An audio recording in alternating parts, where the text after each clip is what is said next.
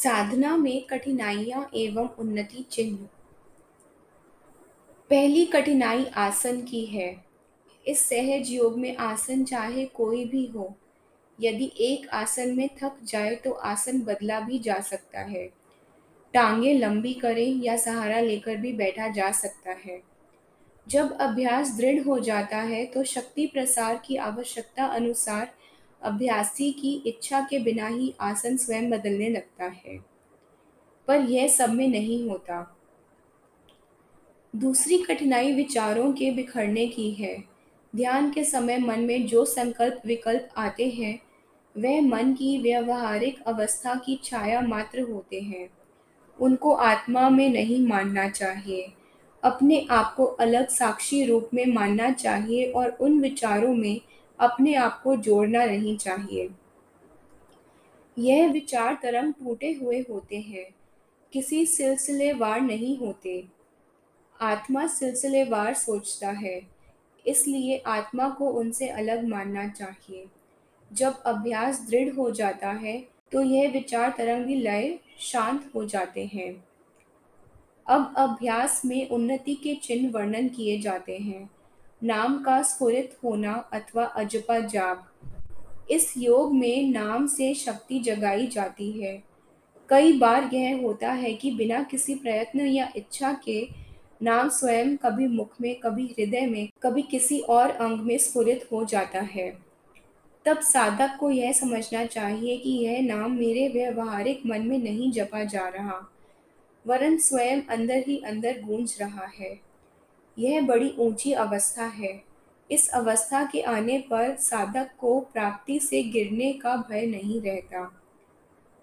इसे सिद्ध अवस्था भी कह सकते हैं क्योंकि साधक का काम नाम से समता पैदा करना ही है। अपने स्वरूप में स्थित हो जाने को एकाग्रता कहते हैं। इसी का नाम समाधि है। इसमें चेतनता बनी रहती है। सुन हो जाना समाधि नहीं। यह तो निद्रा जैसे ही एक अवस्था है।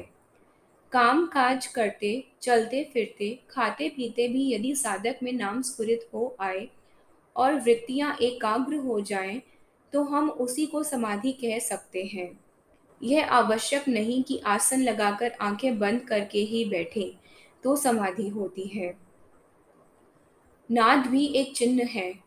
पहले यह जरा स्थूल होता है और फिर अपने आप ही सूक्ष्म होता चला जाता है। नाद आत्मगत भी होता है और प्रवृत्तिगत भी।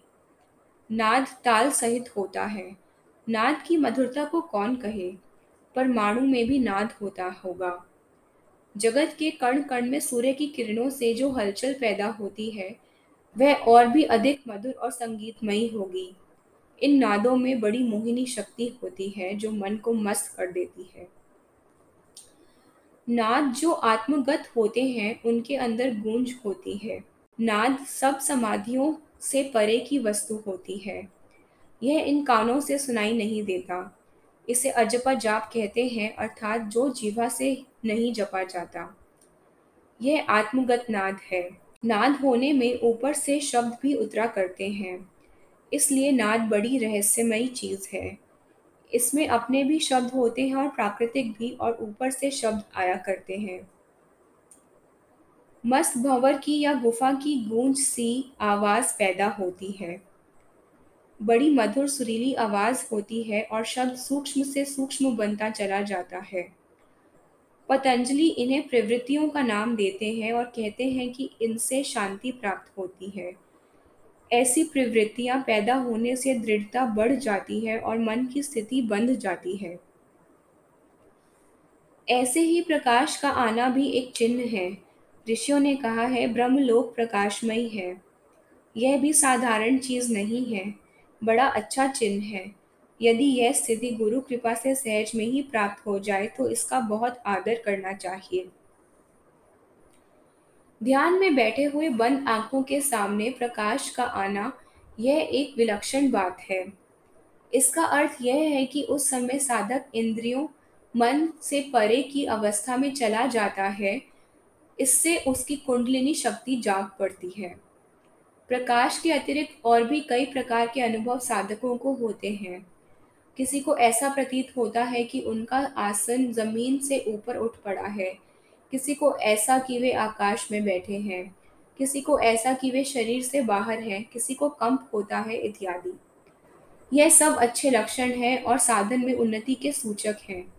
इनसे घबराना व भय बिल्कुल नहीं करना चाहिए। किसी के प्राण तेज चलने लग पड़ते हैं और किसी को अपनी भावना के अनुसार अपने इष्ट देवों की मूर्तियाँ भी दिखाई देती हैं। यह आवश्यक नहीं कि यह सब चिन्ह हर एक में प्रकट हो। शरीर में शिथिलता आ जाना एक बहुत अच्छा चिन्ह है। शरीर में बिजली सी दौड़ जाना अथवा कपकपी होना यह भी शक्ति जागने का चिन्ह है। इससे शक्ति की धारा सहस्रार की ओर जाती है। वहाँ पर अभ्यास की तीव्रता से इसका भ्रम से ऐक्य होता है। ऊपर के चिन्हों में से किसी में एक, किसी में दो, किसी में तीन और किसी में सब चिन्ह प्रकट होते हैं। पर जिनके कम प्रकट होते हैं, वे अपने आप को तुच्छ नहीं माने। यह आवश्यक नहीं कि सब में सब चिन्ह ही प्रकट हों। ऐसे भी हैं जिनमें कोई चिन्ह प्रकट नहीं होता, पर उनकी एकाग्रता हो जाती है। यदि साधक शक्ति के जागने के प्रकारों चिन्हों को मुख्य बात माने तो वह अधिक उन्नति कर जाता है। यदि गौण बात माने तो उन्नति रुक जाती है।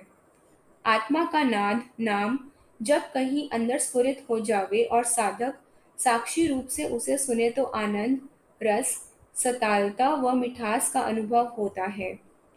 आत्मा के कई सूक्ष्म स्तर हैं। वह उन सब पर पृथक पृथक बोल सकता है।